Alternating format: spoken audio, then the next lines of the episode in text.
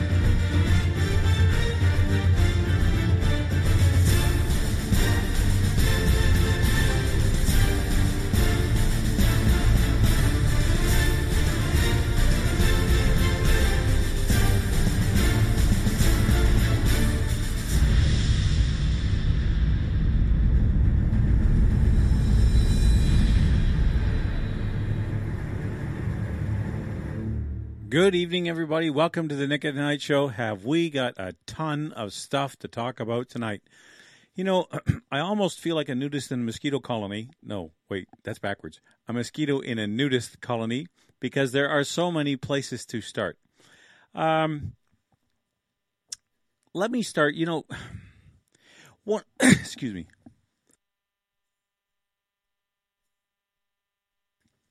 The one thing that has always driven me crazy, and I do mean out of my mind crazy, like just, I don't know where to. Yeah, we'll get into Khadr. Don't worry about that. Good Lord, there's. Uh, I'm just looking for the right story. I had it pulled up earlier. Uh, there's a story today. I thought I had it. No, really, I thought I did. Um, now you have to forgive me because my laptop has been giving me grief for a good chunk of the day. But I'm hoping that it'll it'll uh, work out in the long run. Um, story today in the uh, in the Sun, and there was a couple of them. One was about a 91 year old woman who ended up with uh, a severe infection in her hip. Uh, there was an abscess, and she had to go and have that checked out. And they took her to the doctor's office, and she had to pay out of her pocket sixty-seven. I believe the number was sixty-seven dollars in cash. The reason was her red and white health, car, health care card did not work. Now, what made the story remarkable was that red and white health care cards do not carry expiry dates. She'd used it just a few weeks before to buy prescriptions for the very infection she was there to have treated. And I'm not blaming the healthcare clinic that she was visiting at the time. I mean, it's one of these things where it's kind of like uh, you know, it's healthcare clinics, like doctors' offices, are businesses, and they have to get paid. That's how they stay in business, so they're there the next time you need them. Okay, it's not like you know the civic hospital, something like that. Um, what we have here is a situation where the government thought the woman was dead and canceled her health care card, which was absurd because obviously the woman's not dead. Now I know mistakes get made. And in isolation, maybe it's not that big a deal. I mean, it is certainly to the family. No arguing there. But then in another story, and there's one in the paper, and there's one uh, personal account um, on my that I posted on my Facebook page. Uh, let's see if I can pull that up. Uh, it's right here. It is. This is by uh, who pasted this? Pasted this. Valerie uh, McDonald told a story of while she was over at McDonald's, the fast food restaurant, encountered a, uh, an older gentleman who was confused, just lost. And she tells the story of everything that happened to him, and it's not a pretty picture. I won't read the whole thing, but suffice it to say, she went to help the old man. He didn't. He was not unsure of surroundings and things like that. She was going to buy him a sandwich because he was hungry. And then she called the old folks home from where he was from. And, and the nurse said, Oh, don't worry about him. He'll walk home. And no, no, no, he's not walking home. She said, Well, uh, well, let me see if I can Uh, let's see if I can get to that part in the story. Uh, let's see. Uh, so I asked the man if he's hungry and can I buy him a, a sandwich and and uh, he said yes. So he asked her where he was from. He told her he called she called the nurse at the residence and said she would call his family to arrange pickup for George. That's the gentleman's names. Well, that didn't happen. The nurse called me back and said, "Just leave him. We'll take a he'll take a bus back." I says, I was like, hell's no, I'm not just leaving this old confused man. He has no money, no bus pass. And I told her so that since she said she would, then she said she'd call the police. So first, the family's going to pick him up. That wasn't going to work. Then the nurse said, take a bus. What are you crazy? He's got no money, no bus pass. How's he going to get there? So then the police were going, supposed to come. She waited for over half an hour. No cop showed up. So now she's angry. She puts him in her in her own car and drives him to the to the home, to the retirement home. He looked like he hadn't been washed in months. He had an accident in his pants. Uh, so when he got when he got there, she takes him in to see the nurses who have the who, who to put it in her words, couldn't didn't care about him at all. Uh, I told him that he'd shot himself and needed to be attended attended to and sent to his room. I was fuming. I started I started on them, but they just didn't care. Plus, the floor he was on had no air conditioning. It felt like I was in hell itself with the heat. Hang on, I got to get rid of these notice notifications here. Anyway, long story short, she goes into the place. It's a mess. Nobody seems to care about this guy. You know, and the thrust of this is what I'm talking about is this attitude we're developing, whether it's for the very, very, for the unborn, the very young, or the very old. If you do not have some kind of value, okay, if you're not somebody they can sell something to, then you have no value And you're put into a home and just left there to rot. And what I cannot get my head around is how people can treat other people in this fashion. Like, look, if you had a, a parent who was in retirement home, there was a case last, I believe it was last week, where they caught on videotape a healthcare provider in one of these homes literally cold cocking and beating on some old man who was could barely talk, had some kind of dementia. I don't remember all the de- details, but they caught him red-handed beating on an old man. What kind of coward do you have to be? What what what kind of person do you have to be to do that? I, I just I, I can't understand this. So the city of Ottawa has said, or the Ontario government has said, they're going to investigate this. Apparently, uh, the, I think it was the beating took place in a publicly run, in other words, a city run retirement home. Now, what's going to come of that? I do not know. I cannot tell you. But you know what I do know? It never should have happened in the first place. Like, you would think that people, look, it takes a special kind of person to work in a retirement home. Nobody wants to change some you know, change a, a diaper on an adult. It's bad enough doing it on babies, but at the same time, if somebody doesn't do it and these people can't, what are you to do? You know, it's look, it is I call it the work of angels. Because you have to put down your own, you know, set your own feelings aside and think about the person you're helping. Isn't that what the whole healthcare system is supposed to be based on anyway? Never mind what, what unpleasantness you have to go through to get a job done because you're talking about maintaining the dignity of a human being who just happens to be, in this case, older than you are. My wife worked for years in a couple of different retirement homes. And you know what? They do some pretty, pardon the phrase, shitty jobs because these people can't do it for themselves anymore. They don't want to have somebody else wipe their bottom either. And it's not like they go around, you know, begging for this stuff. We're talking about your your grandparents, your great uncles, you know, the very people who made it possible for you to have the life that you have are now in need of you returning the favor. And by you, I'm talking the royal you. I know there's plenty of people out there who are just as shocked and horrified at this as I am. So, what I cannot understand is how anyone can treat another human being the way these people are being treated. Now, it's not true in every home. Okay? There are a lot of really good retirement homes out there. I'm not putting everybody in the same basket by any by any measure. But when we encounter these, when we find out these things happen, why is it allowed to continue? Why do we have to, you know, there's so many questions running through my head all at once. Number one is I'd like to, the things, I can't tell you what I'd like to do, but I just look at people. I think of my parents. Now, they've been gone since 1983.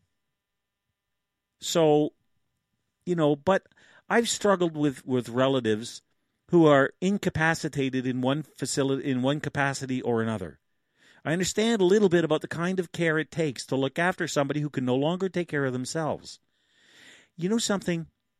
In that humble work, in that work of the angels, for lack of a better term, there is dignity. Doing that job and doing it well should fill a person with a sense of pride, not a sense of disgust not a sense of disdain. The people that they are helping fought World War II. They laid the foundation for the golden age that came after. They were the ones who worked in the car plants. They were the ones who worked, you know, through the 70s and through the 80s and paved the way for what we have now. They're not the only ones. There was a lot of work that went before them, but most of those people are no longer with us. But the generation that's in there now, in their 80s and their 90s, and sometimes younger than that because of mental incapacitation. These are your your grandparents. In some cases your parents. How can we allow this to happen? And what supervisor, what individual would ever think that that is a way that is a way to treat people just because they're old. You know, just because you get old does not mean that you can now treat people, you know, that these people are now not worth your time. You've forgotten who they are. And that, I think, is the thing that drives me crazy the most, is you just simply cannot afford to allow that to happen. And it makes me crazy when I think about it. Because, man, I'm telling you, I am glad. You know something? Here, if, if, if I were running a home like that, and I'm not, okay, I'm not. But one of the things I would build into the home is a is a, a, a set of cameras in the home that you as a as a care as a family member who cares about the compassion uh, who compare cares about the care of the individual that we're talking about. Whether it be your mother, your father, your grandfather, a great uncle, maybe a sibling who's been incapacitated, that at any time, day or night, you can turn that camera on and watch the care being given and the kind of conditions that that individual lives in. Now, there's a business model for you. Talk about peace of mind. Now, maybe that's a feature in many homes already. I don't know, but certainly not in these ones because all the can- all the stories that we hear that I've read about in the last week have come from people who have on the on the sly put these cameras in so that they could check without the caregivers knowing they were being watched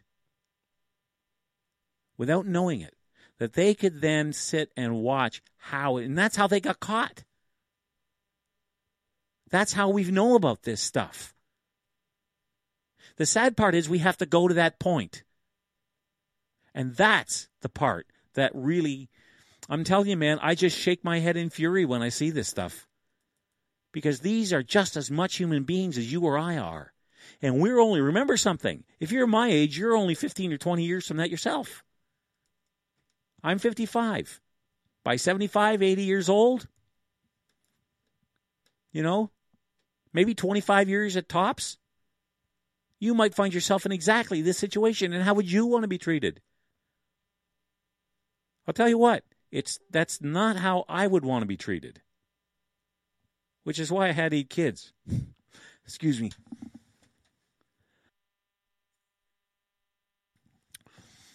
If they can't find a decent home, they can shuffle me around from one place to another. I'm kidding. But the the point, and I really don't mean to make too light of this. This is a very serious situation, and I certainly hope that public pressure put on this because there's a lot of people very angry about this, and they should be. You know, to treat people this way is undignified. It's degrading. It's humiliating. There was another story where a woman was in a retirement home visiting her mother, and because she had from the staff's point of view, been a pain in the neck, always fussing over how clean things were, always fussing over, you know, the kind of treatment that her her elderly mother was getting, who was had the onset of dementia, and uh, was just, you know, from the, for their from the staff's perspective, it's just making their lives that much harder, okay? Because now they had to do things by the book. She was in having a meal with her mother, and I'm remembering this story from memory because I thought I had it pulled up and I don't see it here. So anyway, the point is she's in there and they serve her with uh, trespassing papers and tell her she has to leave while she's sitting having a meal with her mother. Now her mother's an elderly woman, like I said, got a little bit of dementia. So she's confused and scared, going, What the heck is going on? The woman was humiliated. She was even met at the curb by the police and told that she would only be allowed to see her mother a couple of hours a day in public and that she would not be allowed to go to her room. Had to get special permission to go to her mother's room to get her ready to attend her brother's funeral, who had died. So the elderly woman was, you know, she had to get permission to prepare her mother to go to her son's funeral. Is this the what right does the funeral have fun, funeral home, uh, the retirement home have to decide who comes and goes when you're talking about private individuals? Now, look, I get it. Anybody can be, you know, can be over the top, and you always have to guard against that. Like, you know, it's it's one thing to set unrealistic demands, but you'd think basic hygiene would be something that's not unrealistic. Find the story. It's in this it's in the Sun today. Find it and read it. You won't believe some of the stuff that has been exposed because of these hidden cameras. And I'm telling you, it is simply outrageous. All right, we are going to take our first break. And when we get back, we are going to have more right after this. I'm just doing a little bit of um, trying something new here, see if it works. All right. With that having said, we'll take a little break and we'll be right back with more after this. EMM Group is the authorized IntegraSpec distributor for the Greater Ottawa area, providing technically advanced insulated concrete forms. The design virtually eliminates waste while providing the ultimate energy efficient, quiet homes and structures. With over 40 years' experience in the concrete industry, EMM offers the best product to homeowners and contractors. Canadian made IntegraSpec is now being used worldwide. More info can be found at IntegraSpec.com. Don't consider building any other way. Call your ICF specialist 613 835 2600. For 17 years, I've been taking my cars to Irwin's Automotion. 17 years ago, Irwin was renting space on the corner of Bank and Heron. His encyclopedic knowledge of all things mechanical and his no bull honesty has resulted in his second move. He now operates a huge facility on Cleopatra, eight bays, and an expert staff that operate all in the same wavelength. Honesty, integrity, try to save the customer some money and headaches but fix it right the first time. Irwin's Automotion, 34 Cleopatra. Tell them Council sent you. That'll make them smile. Hey, it's nice to have so many nice people here tonight, and it's really nice to, you know, like when you're nice to people and they're nice to you back, it's, it's nice. And the Bible says that the heart is desperately wicked and deceitful above all things. Who can know it? I don't think we believe that. I don't think there's many people here who would say, yeah, that sounds like me. The heart is desperately wicked. You know, after listening to some stories, I'm not so sure that sentence is not true, though sometimes the heart is desperately wicked. All right, welcome back to the Nick at Night Show, folks. The numbers are 343 700 4390 or 844 562 4766. All right, now uh, let's see, where were we? Okay, so the bottom line with this um, with this situation is that the story, by the way, is called "No Trespass Orders Given to Family Members After Complaining uh, About Abuse." So that's uh, Rob sent me that on Facebook. Thanks, Rob. Um, I thought I had that pulled up, and for some reason it didn't make it. But you know, one of the other things that's on my mind, going just shifting gears here a little bit, uh, we have our glorious leader, uh, the boy king, Mr. Trudeau, has decided that he wants to send his prime his uh, let's see, I'll get it right here, um, parliamentary secretary. That's the word I was trying to find early earlier. His parliamentary secretary, a man known to support Sharia law, is going to participate in an organization of Islamic country cooperation uh, session. Now, the thing that stops me dead in my tracks is first of all, what in God's name would we have in common with the OIC? Why would we want anything to do with them? Just in case you think that this is just a group of Islamic countries, kind of like you know some kind of fraternity working together for the betterment of their own of their own kind, uh, these are some of the most despotic countries in the world.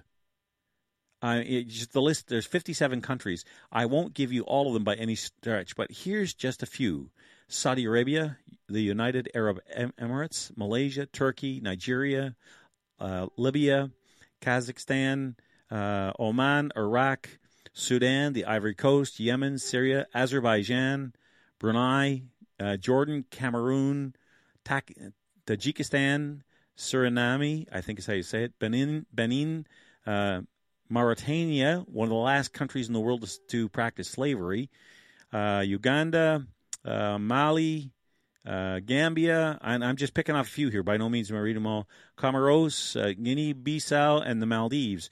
That's not by no means a um, uh, an exhaustive list, but that's just a few that I happen to pick out. Indonesia's in there as well, and it's these are some of the poorest countries in the world. Other than you know, there's some like the Saudi Arabia, the United, the United Arab Emirates. Uh, I think Kuwait's in there as well. Uh, yeah, there's Kuwait. Uh, so Qatar. There's some very incredibly wealthy countries, but I call them um, they're not they could not stand alone in a free market society because the only thing they export is oil. If if you if you look at um, uh, a Western economy, uh, they're based on a lot more than just one single export. They have to be. That's one of their strengths is they are diverse in the things that they produce and the way they create wealth. In these cases, uh, if you set oil aside, there's nothing. So without oil, the United, the UAE, um, uh, what was it, um, Qatar, uh, Saudi Arabia, places like that, they would be along with the other despotic countries because they have nothing to create their wealth. So the question is, what will we have to do with the OAE, OIC, the Organization of Islamic Cooperation? The only thing that ties them together is the fact they are Sharia law countries. They all support Sharia law. So, what has Canada got in common with that? That's the thing I want to know. I want to know why our boy king decided that it was all of a sudden. Um, hang on, I'm going to try this. Oh, hang on. Nope, that didn't work. Okay. I was going to answer that phone call over Facebook, but I'm not sure that works. But what I'm trying to figure out, by the way, if you're trying to call, uh, you can always call me at 343 700 4390 844 562 4766. Look at that. There's a call right there. I didn't even see him in. Hang on. Let's take that call. Oh, come on. There we go. It's loading, loading. There we are. Hello. Welcome to the Nick Night Show. Yeah, this is Kirk, Nick. Hi, Kirk. How you doing? I should have known by the 705. I'm out here. 709. You know who I am by now, you have to. Oh, listen, Kirk. I'm from Newfoundland. I know. I that's what I mean. When you said Kirk and the way you said her, I knew who you were by. yeah. The Omar, the Omar Carter thing All is right. on my mind. Yeah, well, tell and me you what's on and your I, mind. we both know. Go ahead. I said, tell me what's on your mind. Uh, remember when we served on Saguenay that the act of treason itself was punishable by death, I think? Uh, I but- remember that charge correctly. Well, it wasn't by death, but it was. Uh, if if you were charged with treason, we haven't executed somebody for te- for treason in a long time. Uh, so Yeah. uh, it wasn't by you, they wouldn't shoot you, but the penalty was severe. Let's let's put it that way: life in prison at least. Yeah, yeah, because because I do recall way back in the day. Yeah, when we learned Uh, our it was either by firing, I believe it was firing squad, but uh, that was on That was- battlefields more they or less. They haven't done that since World War II. Yeah, exactly. They, so fortunately, In the well, meantime, uh, in the meantime, about about uh, you know, I hope the the widow of uh, uh, Speer uh, gets gets her day due justice in court tomorrow up there in Ontario. Yeah, that's And- true. I certainly and- hope you're right there, Kurt. I'm just going to try something here. Okay. Um, Yeah. Saying on Facebook they can't hear you, so I just changed the plug-in and hope that works. Anyway, the point is, uh, Okay. I really hope that you're right. That the um, uh, Tabitha is her name, Tabitha Spears, and there's uh, the medic. Tabitha was- Spears. Yeah. the medic involved is uh, a guy who lost one eye to the grenade that killed her husband. He's suing as well. So Yeah. um, I'm hoping that she Yeah, his name is Morris, I believe. Lion Morris. I believe his name is Morris or something, is it? Yeah, I think that might be his last name. I think his first name is Lion, L Y O N. Anyway, uh, Yeah. he is certainly somebody that uh, is owed some money as well. And you know, the thing that gets me is we don't owe this guy not a single solitary penny, not one dime do we owe this. guy. No, cause, because for for a start, I don't know why that most uh, referred to him as a child soldier. For a start, he wasn't a soldier, and for a start, he wasn't a child. Well, Not in 2002, You as my memory serves me correctly on what was on on the books at that time. Well, he the reason why they keep trying to bring up, and, and I will admit I haven't seen the defense levied in quite in a while now. But when they do try to raise that defense, it's you get more sympathy for a child than you do for an adult. So if you want to raise Exactly. sympathy for somebody, then you say, well, he was just a child. The fact is, the Geneva Convention and international law state very clearly that a child soldier is anyone who has uh, who has not reached the age of 15. Now, it does say that combatants, if they're going to use chil- uh, people who are 15 and older, have to go for the older ones first. So 17 year olds, then 16 year olds, and then the 15 year olds. But they're all uh, they're all uh, combatants. They're not child soldiers. It's that's a different kettle of fish. Then Yeah, it's, It- See, uh, st- it's such a slippery slope on how on how to now. In my opinion, and there's, there's a few liberals down here are not too pleased with with the- either Goodale or Justin Trudeau right as we speak because they feel let down because we've lost people in war. We we still got people still serving the Canadian Armed Forces. yeah, Right? and that's the, that's and this is kind of like this is kind of like breaking our heart and breaking our back. well, you're not the only Well, one to say that. the Kurt. excuse they con- came up with last week, oh boy, they made a secret deal to compensate this guy Carter. it's a slap in the face to anyone uh, NATO, any NATO soldier, uh, sailor or airman, Yeah. whoever wore the uniform. It's a slap in the face to all of them, especially for our troops who have uh, lost limbs and more uh, to uh, Islamic terrorism. Listen, Kurt, I got to stop you there. Appreciate your call as always. Thank you. All right then. All right. Yeah, Kurt, for those who couldn't hear the call, he was just making the same case that a lot of other people have made. This is uh, a lot of um, uh, military people have said that the um, you know this is a real slap in the face to everyone. We lost uh, ninety, I think it was ninety five or ninety eight soldiers to IEDs. Something that o- uh, Omar, not Omar, um, yeah, Omar Khadr uh, was filmed making, smiling the whole time he was making it.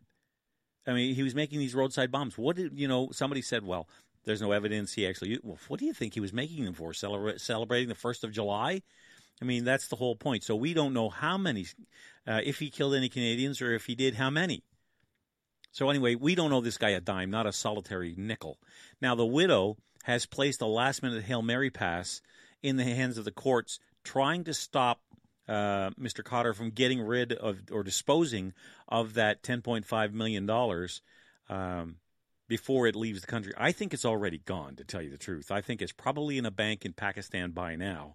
It's been, what, over a week? So if there's any of that money left, uh, then I doubt it. I just really doubt it that there's anything here. If there is, she should get every penny. She should have gotten every penny. She, you know what she should have gotten? She should have gotten a check from the government on behalf of Omar Khadr to help pay back some of that $132 million he owes her. That, you know it's funny? There, uh, uh, let's see if I have that. Uh, yeah, okay, no, that's not it. Oh, yeah, listen to this. The widow, this is from the Toronto Sun, Ottawa Sun today. The widow of an American soldier killed in Afghanistan has failed to show there's a real risk former Guantanamo Bay prisoner Omar Khadr is hiding his money as a way to avoid paying people he might owe, the new court filings show. In urging Ontario Superior Court to dismiss a request for an injunction against Khadr, his lawyer argues Tabitha Speer and, and another former American soldier have not shown a strong case to back their demand for an urgent freeze on, a, on any money paid to him by federal government, except for the fact that there's already been a, a court case uh, that she's won in Utah that says he does owe her money. Uh, so here's here's what the lawyers actually say: the scant evidence offered in support of this pleading pleading consists of double and triple hearsay statements drawn from media reports and Wikipedia. That was Omar Khadr's lawyer, Nate Whitling, in response to, Piers, to Speer's widow's application. No, she has a court case judgment against him. That's not just drawn from Wikipedia. That's not just double and triple hearsay. That's a legal decision from a court of law within North America. And that should be plenty to stop that from taking place. But like I said, I don't think that money's there. I think it's gone. And the tragedy is she's not going to see a dime. Now, there is there is if you're interested, there is a um, a GoFundMe event um, or crowdfunding, I should say. Uh, I posted the link on my Facebook page the other day. Uh, Rebel has the same thing. They've raised at the last count, the last time I looked, which is a few days ago now, about seventy-seven thousand dollars. It's a long way from ten million, but it's something um, to, to towards paying Tabitha Spears uh, some of the money on behalf of you know all of us because our government refuses to do it. Now that re- unleashed a firestorm on Facebook too. You would not believe the people who went crazy when we said, you know something, we I think we owe them. I think we owe them uh, so, at least some token. Like it's one thing for the government to dole out money you have no control over, even though it's your money, right? So we just lost ten and a half million dollars to a terrorist. What's wrong with Canadians individually coming together and putting four, five, ten, fifteen bucks in a pot, gathering up as much as you can, and sending it to her, saying, "Look, most of us, 71% of us, do not think the government did the right thing and we do not support this decision. This isn't much, but accept it as a token so that you understand that the vast majority of Canadians don't think this was justice done, justice served.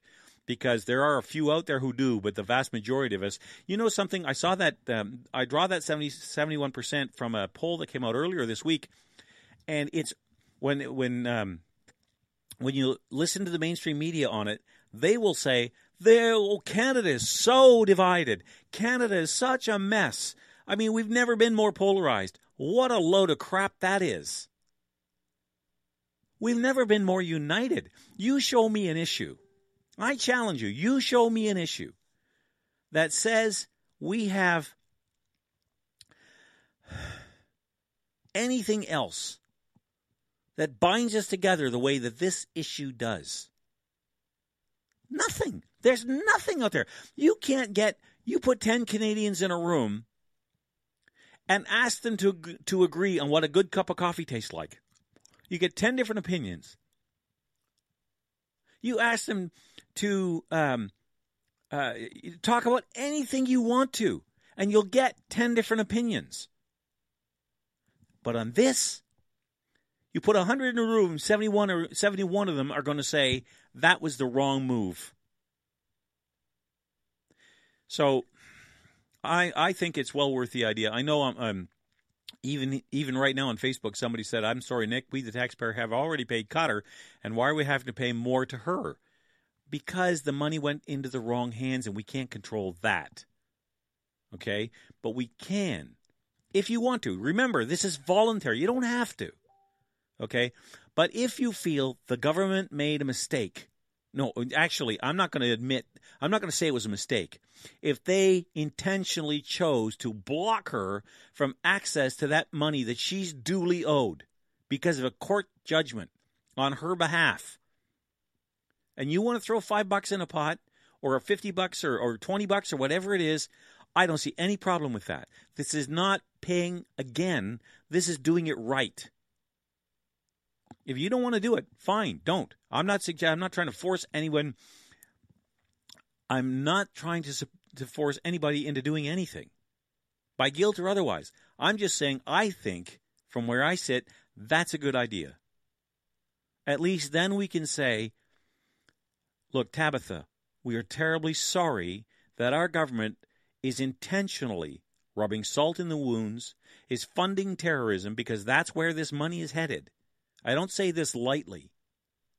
But what other conclusion can you come to? So they're funding terrorism. We don't think it's right. And to back up our words, here's a token, you know, whatever it is. So let's say it ends up being a hundred grand over, you know, spread over 71% of 36 million people. It's not a lot of money each, is it?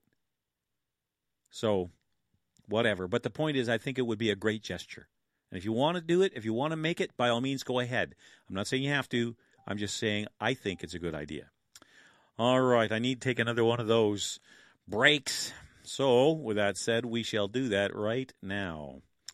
Okay, you hang on, and we shall be right back after this.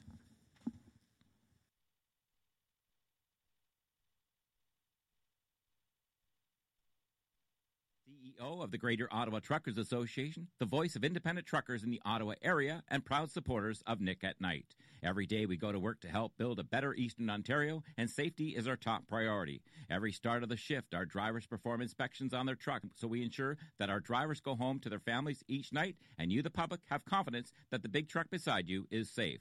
If you have any issues relating to any size truck, I encourage you to contact me at 613 738 1639. Let's build a better, fatality free Ottawa together. For 17 years, I've been taking my cars to Irwin's Automotion. 17 years ago, Irwin was renting space on the corner of Bank and Heron. His encyclopedic knowledge of all things mechanical and his no bull honesty has resulted in his second move. He now operates a huge facility on Cleopatra, eight bays, and an expert staff that operate all in the same wavelength. Honesty, integrity, try to save the customer some money and headaches but fix it right the first time. Irwin's Automotion, 34 Cleopatra. Tell them Council sent you. That'll make them smile.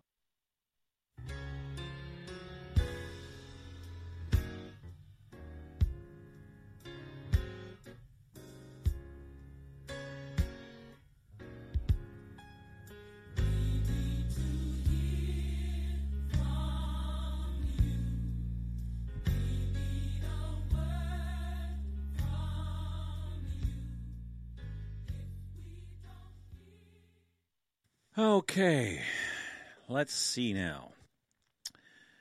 Um, all right, I'm just trying to get my head screwed back on here. Okay, I think we're good to go. All right, that so that's in a nutshell. You know what? I don't. I'm sure a lot of people are are. I'm still very very angry about Khadr, but I'm also getting mighty tired of having to say his name. I mean, let's face it. This guy isn't worth this kind of attention. The sad part is it keeps coming up, and we can't seem to get it through to the politicians' heads that this is simply unex- unacceptable. By the way, uh, Marin says that the crowdfunding is up to $121,483 as per the link below, which I don't see, but I trust her to tell me that part accurately. Um, so if you want to participate in that, by all means, go ahead. But there are plenty of other issues on the um, on the table at the moment. Let me just bring up the next one here. Oh, yes. Now, here's another um, schmozzle brought to us by our federal liberals. Apparently, you know this, um, what do they call it, the MMIA Council, uh, the, the uh, miss, Murdered Missing Indigenous Women, or MMIW. Uh, this poll, this, this, whole thing is is is a, a dog's breakfast because first of all, we already know what happened We already know what happened to these women. It was native on native violence. That's what it was. We don't need to spend this kind of money to figure out what we already know. And yet it's a specialty of this particular um, of this particular government. And for some reason, I can't figure out why. They just they got to spend money. This okay. So this, this is only two paragraphs long. Let me share it with you. The success of the inquiry into missing and murdered indigenous women is at risk with the sudden resignation of one of the five commissioners and the decision of a leading First Nations women's group to withdraw its support for the process. The turmoil and complaints that the Commission has neglected the families of those who have lost loved ones is fueling a lack of confidence in the inquiry by the federal government and has create that the federal government created to find out why so many indigenous women became become victims of violence. We already know the answer. We already know it. But they they want I think it was another 52 million and two more years to continue this charade. Look, I don't like violence against anybody. I really don't. But you don't need to spend any more money figuring this out. You have reserves, not all of them by any stretch, some are very well run. But you certainly have a number of reserves in this country, poorly run, overrun with drugs, overrun with alcohol, teenage pregnancy, suicides, and you wonder why there's violence? You wonder why people get murdered? Does it take a rocket scientist to figure this out? Does it take $52 million? Why is it that they simply have to? You know what? It's like looking at a wall saying the wall's white. Yes, uh, yeah, it seems that way, but let's have a commission. Let's do an inquiry into why that wall's white. Well, because that's the pigment in the paint. Well, yeah, but we want to make sure. You know, the answer is obvious, but we want to make sure. Or let's have a commission into gravity. You know, and make sure that gravity is real.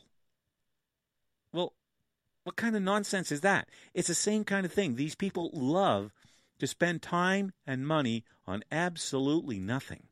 They just will not quit. And this is another classic example. Oh man! So this indigenous uh, uh, missing, murdered, and um, missing, murdered indigenous women um, are they at risk? Yes. There's no. I'm not trying to say there's no risk to these people, but you don't you don't deal with that by having a royal blue blue ribbon commission or something where they traipse around all over the country, staying in the first class hotels, ringing up 52 bucks for orange juice and then you know submitting a fifty-four million dollar bill and all it's all over, and we don't know any more when it ended than when it started. That's not how you solve this problem. You have to go back to what Stephen Harper did. Oh, right, accountability. Make them explain where the money goes. Make them explain and deal with how come. Oh well, they don't have economic opportunities. Hogwash. They do so. My wife just about my wife. They're family members. One of which is my wife, who's going back to school in, in the fall um, to Algonquin College. Went through the list of categories of the kind of funding you can get. And believe me, if you're Indigenous, you cannot say that there are no opportunities. They bend over backwards. I'm not saying that's bad, but don't tell me there's no opportunities. Nobody forces you to stay on the reserve. You could go to Algonquin College.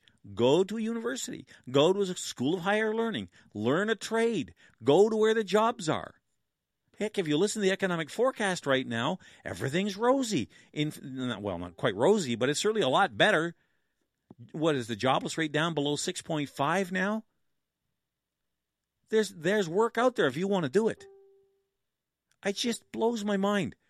So this kind of stuff, I don't know about you, but it just rubs me completely the wrong way that they continue to spe- spend this money over and over and over again on stuff that we already have answers to. It's indigenous on indigenous violence.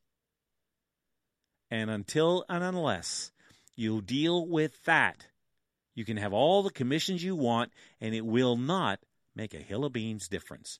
Not one single shred of difference. You're still going to have people get killed. You're still going to have drug addicts. You're still going to have alcoholics. You're still going to have team suicides. You're still going to have despotic uh, res- reservations because unless the band councils are held accountable for where that money goes and what it actually produces, we spend $9 billion a year on this file. And yet we still have these conditions. And they always want to spend more. That's always the answer. When you're talking about a liberal, it's always, well, we got to spend more. If education were the key, we wouldn't have a problem left of the planet. Back in the 60s, we were told the teenage pregnancies out, out of whack, man. We got to have a government program to get it under control. Yeah, fat lot of good that did. It didn't seem to solve the problem. As a matter of fact, it kind of made it worse. Let's raise the minimum wage to 15 bucks so we don't have any more poor people or out of work people. Yeah, that'll work. No, not quite. Anyway, I'm ranting and raving, and it's time for me to take that commercial break again. We'll be right back. Hang on. I have to run through my little routine.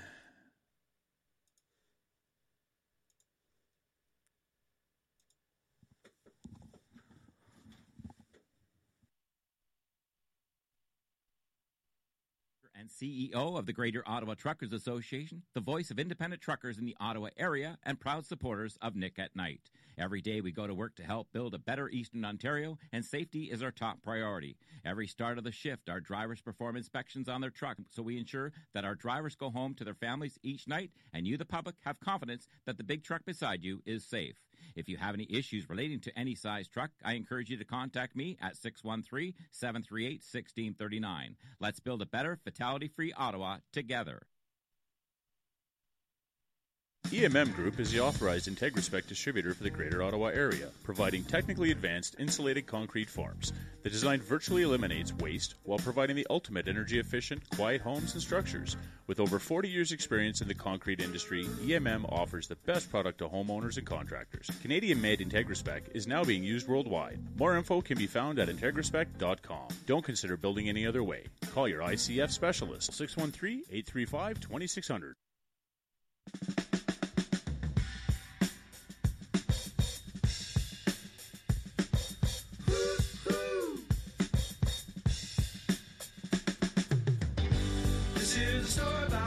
Joe and Bobby Sue.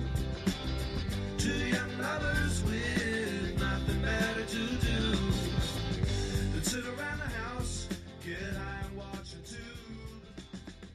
And here's what happened when they decided to cut loose. All right. Now, okay. So we've got going from that to something else, which I tend to do a lot of. Um, we have the story of remember last week Trudeau didn't have time to go to the Calgary Stampede, and everyone was that's not hard to figure out why he wouldn't want to go there. Apparently, he's decided all of a sudden he's got time in his schedule that he wants to go and take in the Calgary Stampede. Brave man, or foolish. You know, it's easy to say that, but I don't think there's going to be anything untoward happen to the prime minister. That's just not the Canadian way. But he might get shouted at. He might get called some names. I remember watching one video clip where somebody called him a scumbag, and it stopped him cold. He was completely unprepared for that. Doesn't deal with dissent very well.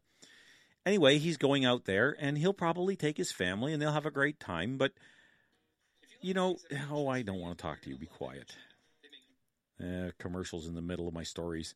Anyway, uh, he's going to go out and, and take along his family, and that's all great.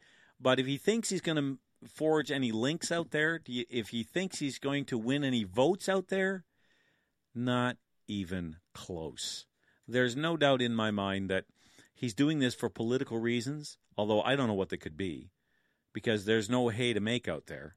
He's done so much damage, especially, remember something Alberta is home to two of Canada's major uh, military um, regiments who fought um, uh, in Afghanistan. Uh, Second Battalion, Princess Patricia's Canadian Light Infantry, and what's the unit up in Edmonton? Or maybe that is where the Pats are. There's one in Calgary, one in Edmonton. Anyway, the RCR in London. The Van, oh, maybe it's the two uh, first and second are out there in Calgary. But anyway, there's a large infantry contingent Uh, the army's basically based in Alberta, and uh, he's going to be tromping around out there after slapping them in the face with this whole Omar Khadr thing. So I don't know how um, uh, how this is going to work. Uh, you know, I, I do know that uh, our troops are very self disciplined and they won't do anything to show disrespect to the office. They may mutter and mumble behind you know closed doors and grumble about the, this kind of thing and feel insulted and hurt. Uh, you know, you know, by this action. Uh, there's guys over there. Think of this. Uh, just going back to the Khadr settlement for a second, we have people. Our own counselor right here in Ottawa is an example. Jody Mitic. He's a paraplegic. Why? Because he stepped on a landmine and he lost his lower, he lost his legs. I think it's from the knees down. How much did he get? I don't know, but I do know it wasn't 20, it wasn't 10 million dollars. How much did the families get? You know, who lost members to the Taliban and to IEDs and all that stuff uh, out there? Did they get 10 million dollars? No. At the most they might have got a couple hundred thousand. But we've got 10 million dollars for a terrorist. Anyway, so he's going to go on out to Calgary. Good luck to him is all I can say. He's certainly not going to gain any political traction out there. I can't see that happening under any, even the best circumstances because let's face it, there's no ground for him to plow out there. All right, with that said, uh, yeah, we talked about that.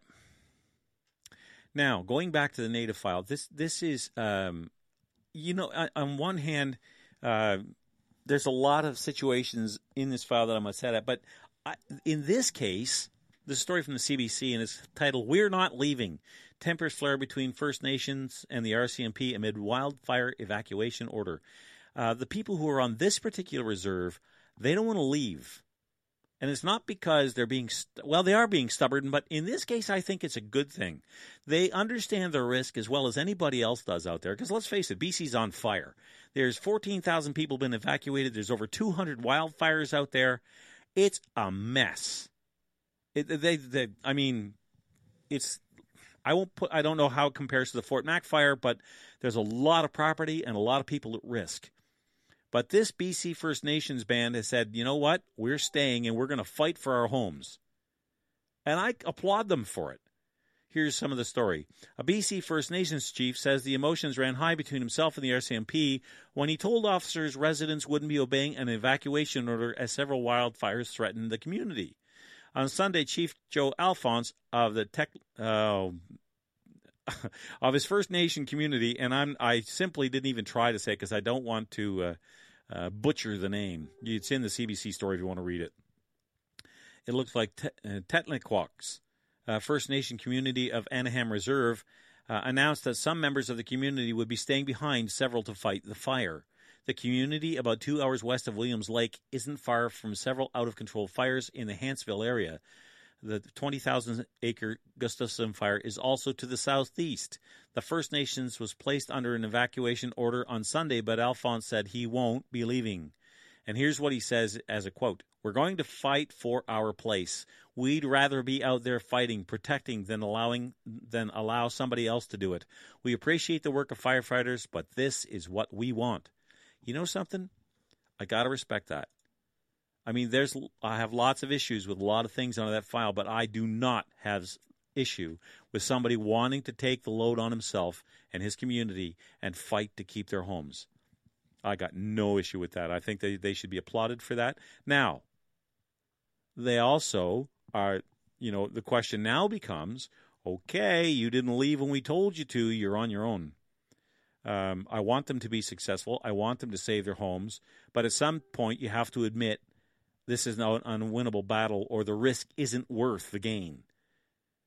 But uh, you know something? Something tells me that this guy, he's not a stupid man, and he will, uh, should it get out of hand, and he, the, you know, while there's still time, he will pull his people out of there. I certainly hope so, because there's um, there's a lot to applaud here, but I hope he errs on the side of caution. Now, uh, that fire just, I was watching some of the video footage of it, and it is unreal.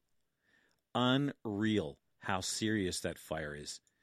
and it it really is kind of um, troubling. And you know something? One of the things a lot of people would would point to global warming, although North America has been wet and damp, or wet and and cloudy and cool. Uh, well, some of the states have been, but Canada certainly has been wet and cool for the good part of the summer. And part of the reason for these fires is because the forests have become so dense that the trees that die can't fall over and rot on the ground the way they used to because we don't excuse me we don't log them like we used to. So there's a lot of trees that should have been taken out um, and allow for bigger healthier trees to take their place which stabilize the ground with their larger root networks. Don't take up as much water. Leave more water in the creeks. Release the water more slowly. When they do release it that kind of thing. Um, but this is something that this is a case of uh, us meddling with nature and it coming back to bite us. We now have a lot of people out there going, boy, that was dumb because now there's all this extra firewood out there and the fires are far more intense and harder to put out. It's like putting it like one of the things they teach you in basic firefighting is if you can get to a fire in the first minute or two, 99% of them can be handled with a small first hand fire extinguisher. In other words, deal with it when it's small.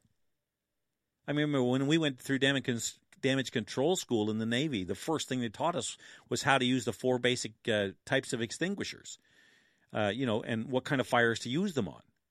A, B, C, and D, and what each one was for, and how to overhaul a fire when you had it out to make sure make sure it was out. And the whole time I was in, I think we had one small electrical fire in the main cafeteria, which was dealt with within about 30 seconds with a shot of a CO2 extinguisher. Fire was out. That was it. You know, um, same thing. There was one fire on one of our O class submarines when I was on duty one weekend. I had to suit up for, but somebody from who from the duty watch was on board the submarine at the time and put it out with a handheld fire extinguisher. I'm telling you this because you deal with fires when they're small and you limit their opportunity to start in the first place by making sure excess fuel is not left laying around. Apply that to the forest. The forest is nothing but a massive uh, stand of firewood.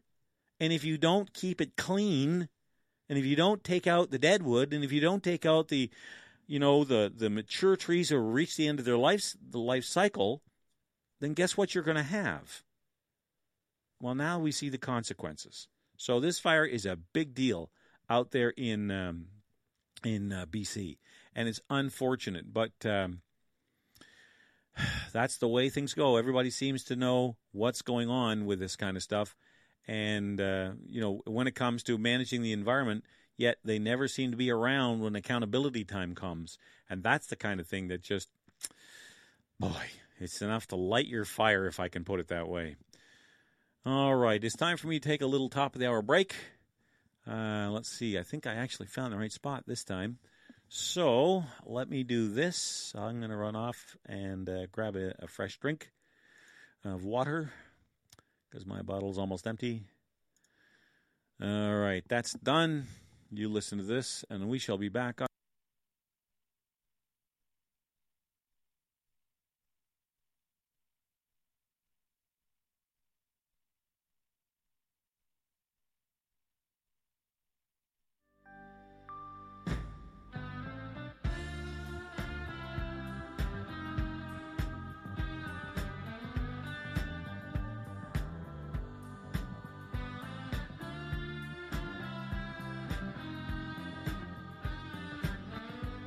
Nick is reloading and taking a much needed break. Not that he needs one, but maybe it's a good thing. So if you want to fire him off an email, just uh, send it to nick at latenightcouncil.com. That's simple, huh? Nick at latenightcouncil.com. Or better yet, call now. Hey, I know he could talk forever, but you know what? If you're doing talk radio, you love the calls. 343 700 4390. That's 343 700 4390 for the capital region. And if you can't get through on that line, or you live far, far, far away, like we're talking about Alaska, 1 562 4766. That's 1 562 4766. Now, our call service is automated. You won't be talking to a live person until you're live on air. Don't sweat it. Just follow the prompts and while you're on hold, and, and, and you'll be fine.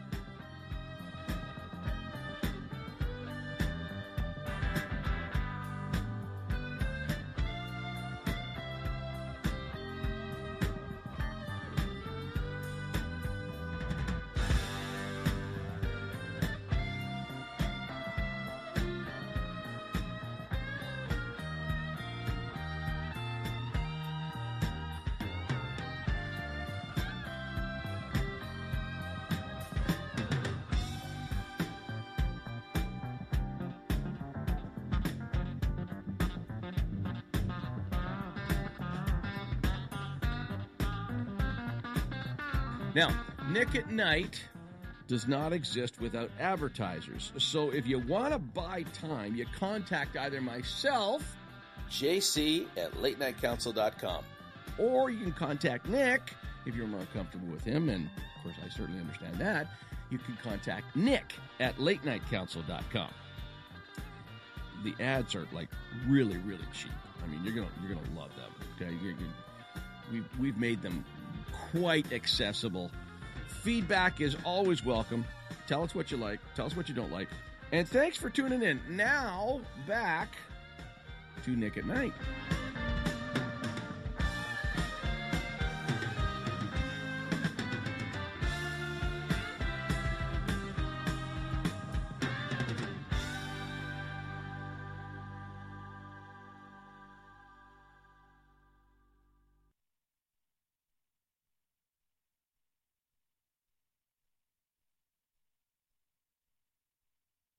For 17 years, I've been taking my cars to Irwin's Automotion. 17 years ago, Irwin was renting space on the corner of Bank and Heron.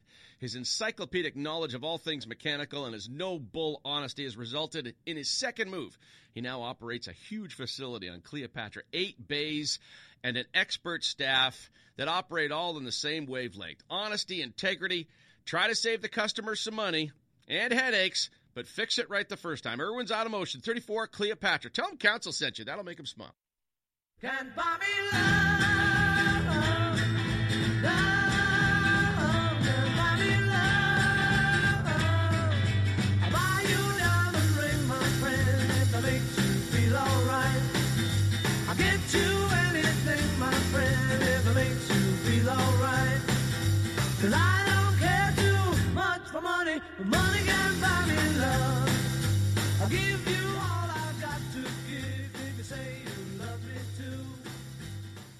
All right, hour two, straight ahead.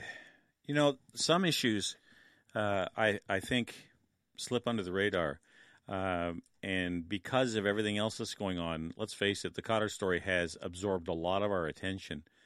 Uh, but there's one story here that just sets my head on fire. I can't understand people. Uh, I can't understand courts. I, I real well the court system I get, but how people come to decisions.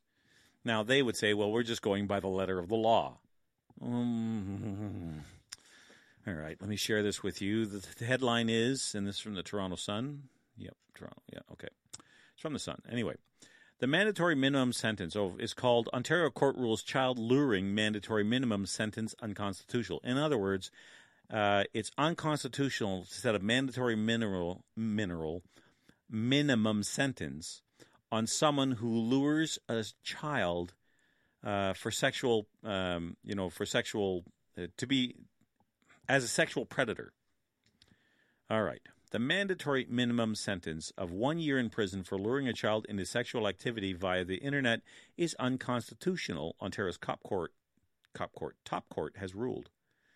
In upholding an earlier decision, the Court of Appeal said that forcing the courts to impose at least a 12-month jail term could, in some cases, be out of line with various acts with various acts captured by the law. Canadians, the court has said, would find one year minimums to be aberrant and intolerable to their sense of decency in cases where a person's comparative blameless blameworthiness is less serious. Stop right there. How many of you, give me a show of hands, think that it would be aberrant or disgusting or somehow cruel to imprison someone who lures a child into a situation where they can be then sexually exploited by the lurer?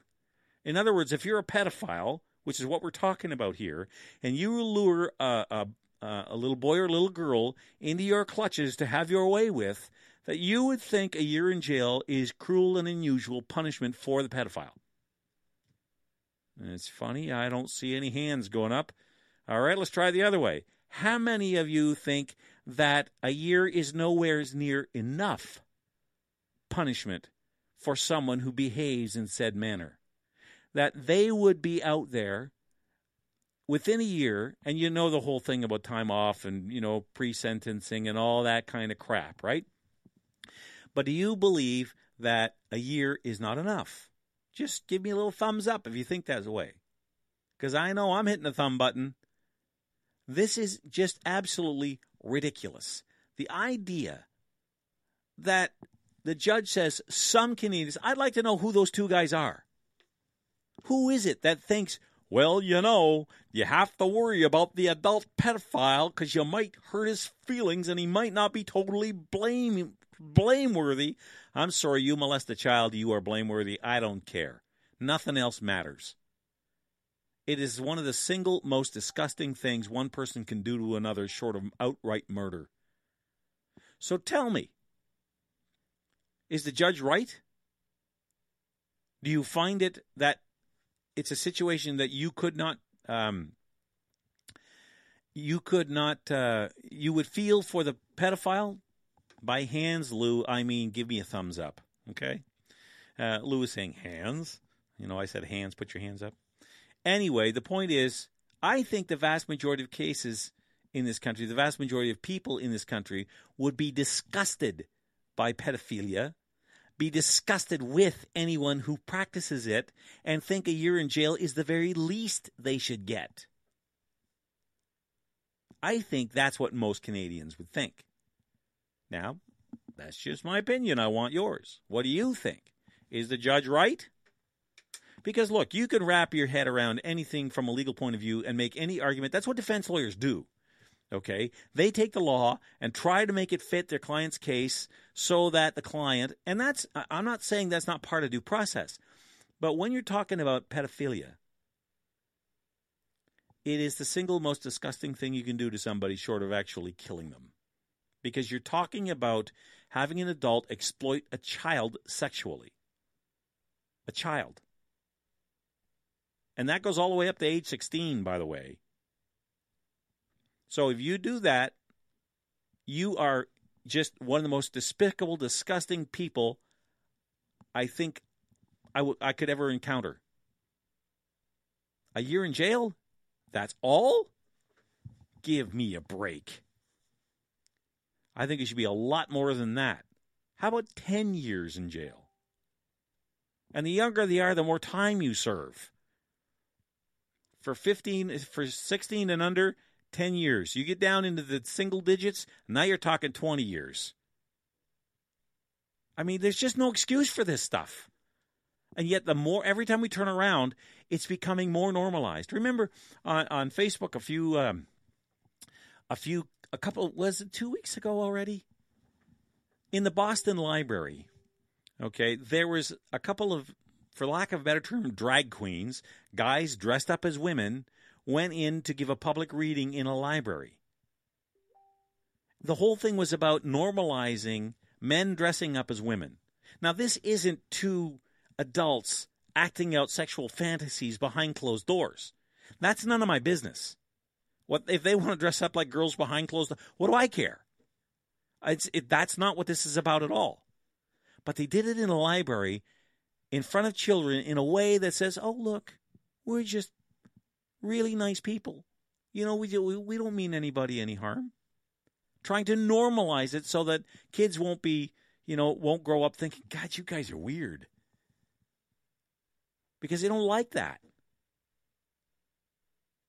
So what what adults do with each other behind closed doors, none of my affair. But they're not leaving it behind closed doors; they're bringing it out, and they're they they are preconditioning children to make that lifestyle more acceptable acceptable to them as they get older, in a way their parents probably wouldn't agree with. if they took the time to pay attention. Now, you can argue and say, well, it's in a public library. They must have known, the parents must have known, uh, must have known what was going on. Maybe. Maybe. But what about the people who run the library? Why would they allow that in the first place? Do these people have no sense of decency? Do they have no sense of the protection of innocence? Is this the proper use of a library? So this is just all this centers around the stripping away of the innocence of the child. That's what really is the heart of what uh, makes me really upset by this stuff. You know, like I said, it's not about what adults do with each other behind closed doors. You can tickle your tickle each other's bum with a feather for all I care. You know, it doesn't matter to me because I'm not involved, my kids are not involved. That's not the point. But when you take it from behind closed doors and you bring it out in the open, now you're exposing yourself to public scrutiny and public analysis because you're in the public square. Don't expect people to sit back and say, oh, well, we can't judge. Oh, well, we can't say anything. If they didn't want you to judge them, they wouldn't be out in public. You see, they expect this curtain to be dropped around them, protecting them from against from people who look at this and say, "Are you nuts? This is not healthy." You know, they don't want to hear that. They want you to accept them on their terms, but they won't accept the fact that there's lots of people out there who don't think this is right. So if you don't want to go through that, don't walk out into public with it. It's really that simple. And yet here they are in a public library. I don't know. What do you think? Let me know in the comments or that kind of thing. I just. Jail for life, hammering rocks, hammering big rocks into little ones. Douglas said that about pedophilia. Yeah, you know what? I, I, I don't know if I would disagree. It would look when we talk about this. I'm by the way, when I talk like this, I understand that when you're talking about teenagers, Okay, you've got a let's say a 15 year old who falls in, in high school madly in love with a 17 year old. That's not that. How many millions of people have gone through that? That's not what we're talking about. But if somebody my age, 55 years old, were to lure in a 13 year old or a 14 year old, that's what we're talking about. That's exactly what we're talking about. If somebody who's 35 goes after a six year old. It's the difference in the age and the level of maturity. Okay, in your teens, you're all hormones. Understand understand that too. But in this case, that's not what this is about. So this whole story, uh, by the by the this all flows back to the story about the um, about the uh, Ontario court uh, saying that the, they they don't like the uh, applying the they, they say it's unconstitutional. Now it's it's funny. Uh, let's see, just Ontario's top court. So it's the Ontario Supreme Court, not the uh, Supreme Court of Canada. So this could be appealed uh, to the Supreme Court for a decision. Although I don't hold a lot of ho- hope out. You realize that taking this to the Supreme Court, given the fact that the Supreme Court has come out and said that bestiality, and if I have to explain that to you, well, I'm not going to. You just Google it, you'll get the idea. If that's okay under certain circumstances, what chance do you have of having them ruling that this isn't okay?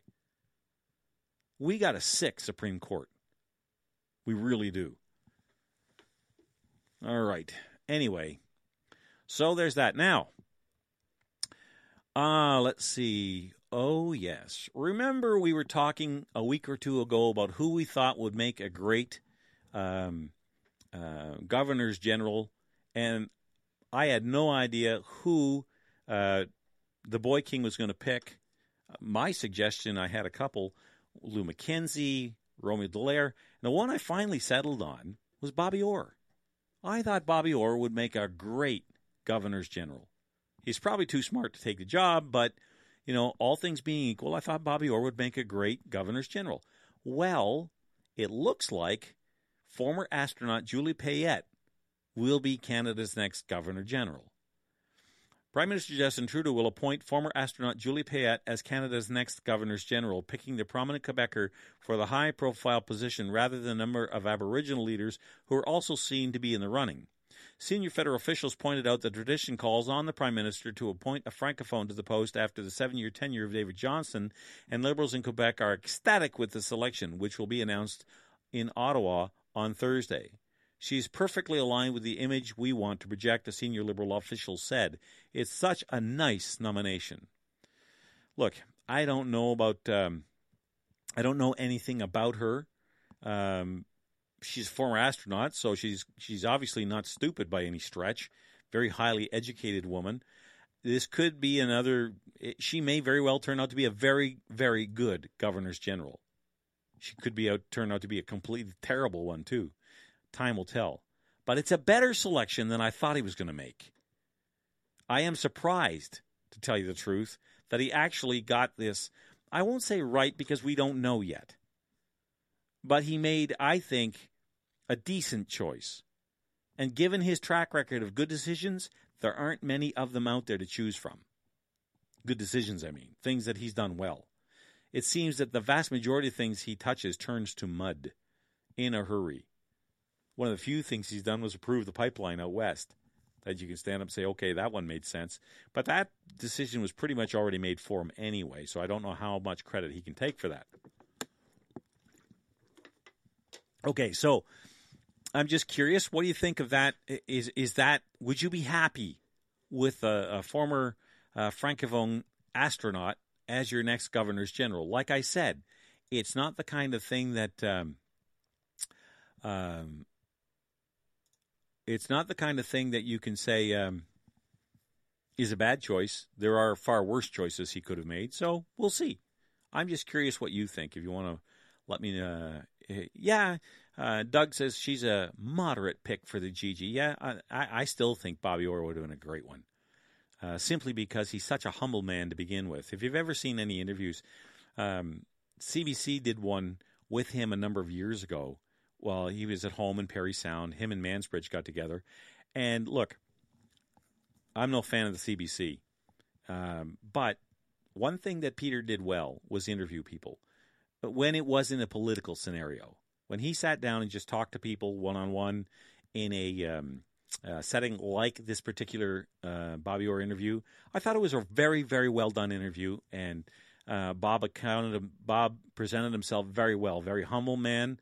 Uh, you know, wasn't hung up on you know some of the wrongs that had been done him via Alan Eagleson and different things like that. Uh, you know, he accepted the fact that his career was cut short for circumstances beyond his control he accepted the, his place in the history of the sport, uh, but at the same time didn't walk around saying, "Hey, I'm Bobby Orr. You better let me to the front of the line." You know, that's not him at all. So I really thought he would have made a great one simply for that. Uh, now, there was another story I wanted to bring to your attention. There's um, a story, and I again, I thought I had maybe it's on maybe I have it posted on Facebook. Let me take a moment to look here. Uh, do no, I got to get rid of some of these. Here we go.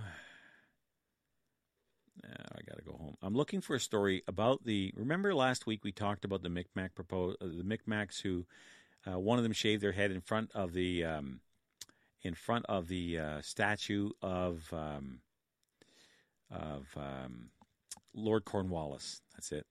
Well, there's a story today. Um, where did it go? I have it in here. There it is. About how there's a group on Facebook that wants to remove the statue quietly. Here it is. I knew if I looked long enough. Yeah, they want to remove it peacefully. And here's what's under my craw about this It's causing me some grief. Okay, from Halifax. Tensions over how Halifax honors its contentious founder are growing as a plan to topple the statue of Edward Cornwallis from a downtown park circulates on social media. A Facebook, a Facebook event called Removing Cornwallis invites people to protest Saturday to peacefully remove the large bronze statue from atop a large stone pedestal. Halifax Major Mike Savage spoke out against the plan Tuesday, noting removing the statue by force is not condoned by the Nova Scotia Assembly of Micmac Chiefs. It's true that many Micmac people, indigenous uh, people, indigenous people, and others of of all backgrounds disagree with the continued presence of Edward Cornwallis on a pedestal in a public park. Stop there. You know something? Why is it that our culture doesn't matter? Can somebody explain this to me? Look, the statute doesn't say that Lord Cornwallis was perfect. He doesn't say that everything the British did was perfect. He didn't say anything except that Lord Cornwallis was the founder of Halifax and, as such, uh, of Nova Scotia, and ought to be honored for that fact. And that our history is what it is. And you don't get to change it just because you take offense to something that happened 400 years, well, 300 years ago anyway.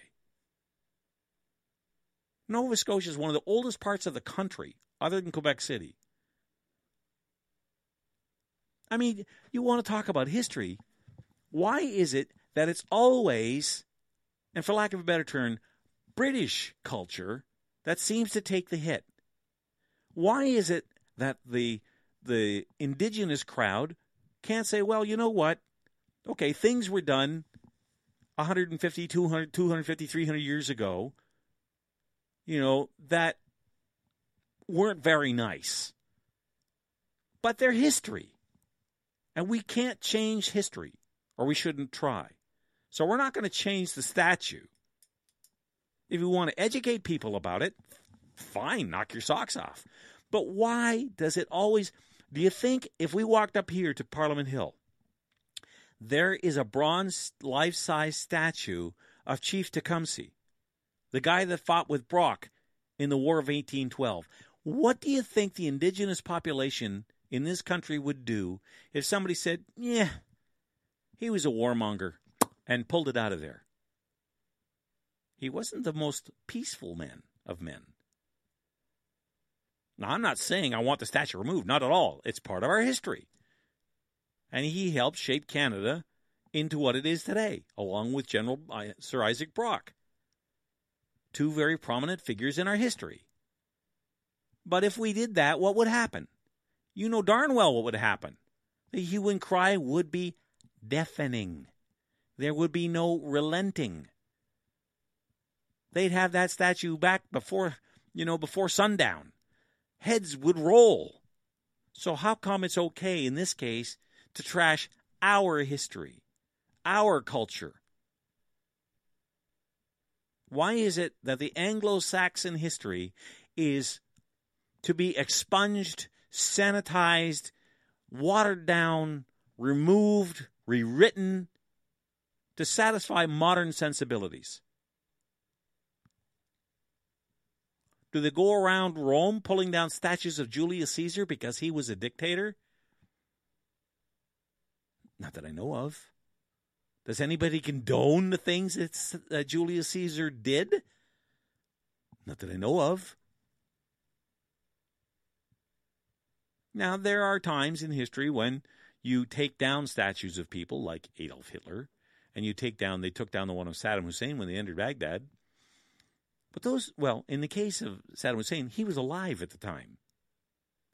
Part of the whole part of creating the history around Saddam Hussein was pulling down this self grandizing statue that he had put up in his own honor.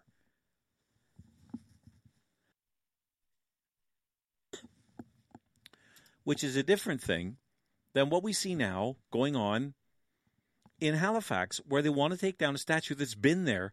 It certainly predates my time in Halifax, going back into the 80s. Uh, it's been there a very long time. Would they take down the statue of Winston Churchill in front of the Halifax Public Library? I wouldn't. One of these days, there you want to talk about sanitizing British history. Do you realize Winston Churchill visited Canada more than any other country? He was here 29 times. He loved the place. He absolutely loved Canada. One of the most famous pictures of him is of him in Rideau Hall, where it was taken.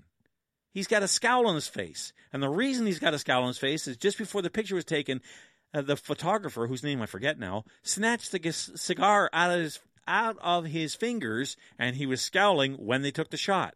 That's why he was scowling. Because Churchill's well known for his love of cigars. Would you take down that statue? I mean, where do we draw the line here? So, anyway, it's just.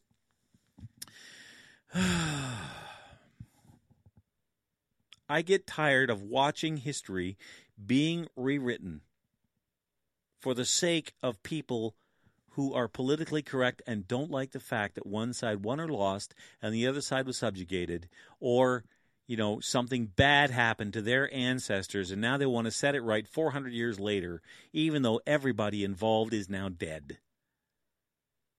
History is what it is. And it makes me crazy when i see people try to change it to suit their own political agenda. All right. Now in another story the Bank of Canada is raising its interest rates. Now, it's only going up by 25 basis points, which is, uh, uh, let's see, a basis point is one tenth of 1%. So a quarter of a point. So from point, uh, 0.5% to 0.75%. It's not a, well, in the world of interest rates, it's, it's not a small increase but it's not like a five point rise, right? You're not going from, let's say, five to to ten percent. You're going up in tiny little increments here. But even then, when you stop and think about think about there's there's a bunch of consequences to think about from an economic point of view in this case, and that would be that in when if you have a floating mortgage, okay, any increase is going to make owning your home, paying for it, if you have a long term mortgage, uh, going to be very expensive. Um, now, but if you put it on the grander scale, if you think about this from the point of view of governments, Ontario is over 312, I think the number is now 315 billion dollars in debt. I think our annual debt payments at this rate before the increase were about 10 billion dollars a year.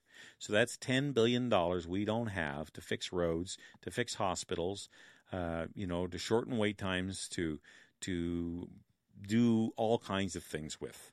We, we just don't have it, you know, to look after the elderly, you know, uh, because we're, we're throwing it out the window. We're so deeply in debt that we have to service that debt. You know, money's not free. Interest is, is better understood as rent.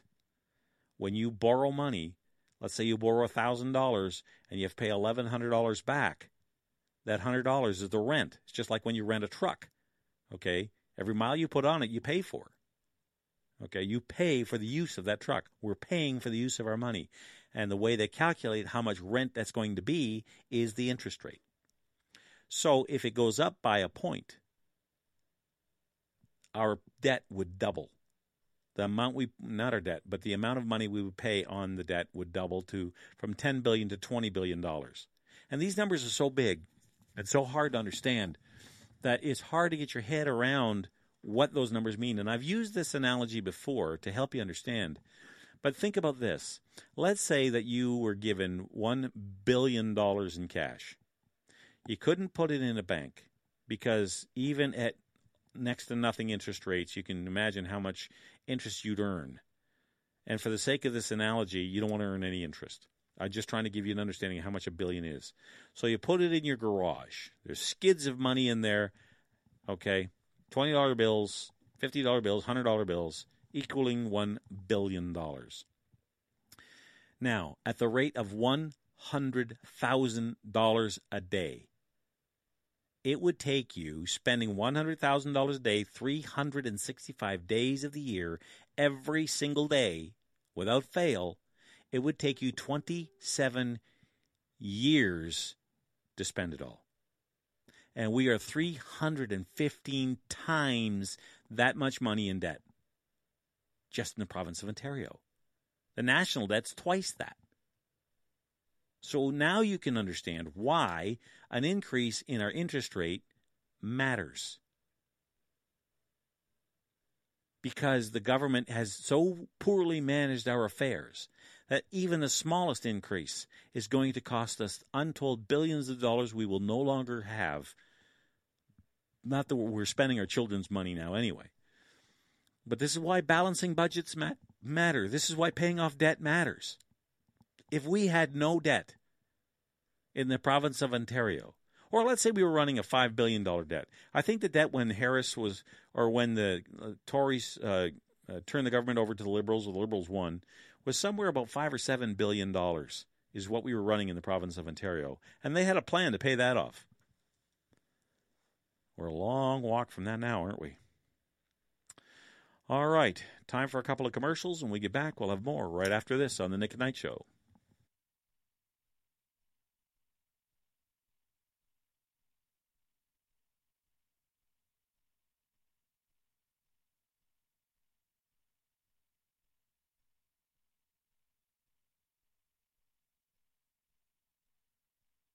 CEO of the Greater Ottawa Truckers Association, the voice of independent truckers in the Ottawa area, and proud supporters of Nick at Night. Every day we go to work to help build a better Eastern Ontario, and safety is our top priority. Every start of the shift, our drivers perform inspections on their truck so we ensure that our drivers go home to their families each night, and you, the public, have confidence that the big truck beside you is safe. If you have any issues relating to any size truck, I encourage you to contact me at 613 738 1639. Let's build a better, fatality free Ottawa together. For 17 years, I've been taking my cars to Irwin's Automotion. 17 years ago, Irwin was renting space on the corner of Bank and Heron.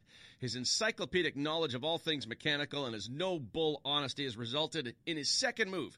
He now operates a huge facility on Cleopatra, eight bays, and an expert staff that operate all in the same wavelength. Honesty, integrity, try to save the customer some money and headaches but fix it right the first time. Irwin's Automotion, 34 Cleopatra. Tell them Council sent you. That'll make them smile.